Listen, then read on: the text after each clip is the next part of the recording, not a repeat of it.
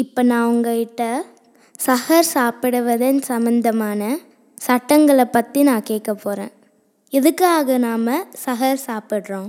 சஹர் சாப்பிடுவது கடமையா?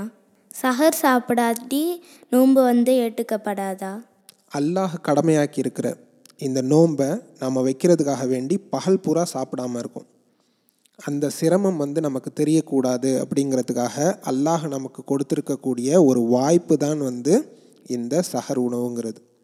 இந்த சஹர் உணவை சாப்பிட்டு நோன்பு வைத்தாலும் சாப்பிடாம நோன்பு வைத்தாலும் நம்முடைய நோன்பு ஏற்றுக்கொள்ளப்படும். சஹர் உணவு சாப்பிட்றதுங்கிறது வந்து கட்டாய கடமை கிடையாது. ஆனால் நபிகள் நாயகம் சல்லா அலுவலம் அவர்கள் வந்து ரொம்ப இதை சாப்பிட்றதுக்காக வந்து ஆர்வம் மூட்டியிருக்காங்க. ஏன்னாக்கா அதில் சில நல்ல விஷயங்களும் வந்து இருக்குது. நபிகள் நாயகம் சல்லா அலுவலம் அவங்க சொன்னதா அனஸ் பின் மாலிக் அலி அல்லாஹன் அவங்க சொல்கிறாங்க நீங்கள் சஹர் நேரத்தில் சாப்பிடுங்க. ஏன்னாக்கா சஹருடைய உணவில் அல்லாஹுடைய புறத்திலிருந்து வரக்கூடிய அந்த பறக்கத்து இருக்குது அப்படின்னு சொல்லிட்டு நபிகள் நாயகம் சல்லா அலுவலம் சொன்னதாக சொல்லப்பட்டிருக்குது. இது புகாரியில் வரக்கூடிய ஆயிரத்தி தொள்ளாயிரத்தி இருபத்தி மூன்றாவது ஹதீஸில் வந்து இருக்கிறத நம்மளால் பார்க்க முடியுது.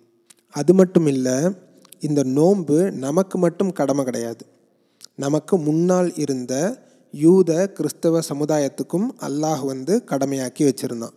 ஆனால் அந்த மக்களுக்கு சஹர் உணவு அப்படிங்கிற இந்த கான்செப்ட் கிடையாது.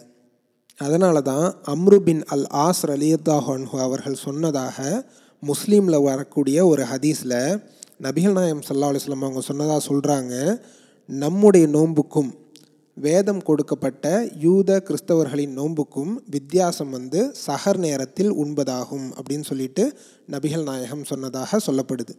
இதிலிருந்து சஹர் சாப்பிட்றது எவ்வளோ முக்கியமானது அப்படிங்கிறத தெரிஞ்சுக்கலாம். சஹர் சாப்பாட்டை நம்ம எந்த நேரத்தில் சாப்பிட்றது நல்லது?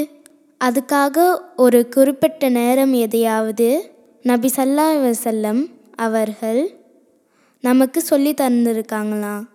குறிப்பாக வந்து இரவில் பின்னேரத்தில் நாம் சஹர் சாப்பிடுவோம். அதிலும் நபிகள் நாயம் சல்லா அலிஸ்லாம் அவர்களுடைய காலத்தில் எப்படி செய்வாங்கன்னாக்கா சுபுகுடைய தொழுகையுடைய நேரத்துக்கு மிகவும் நெருக்கமாக வந்து அந்த சஹர் உணவை வந்து தாமதப்படுத்துவாங்க.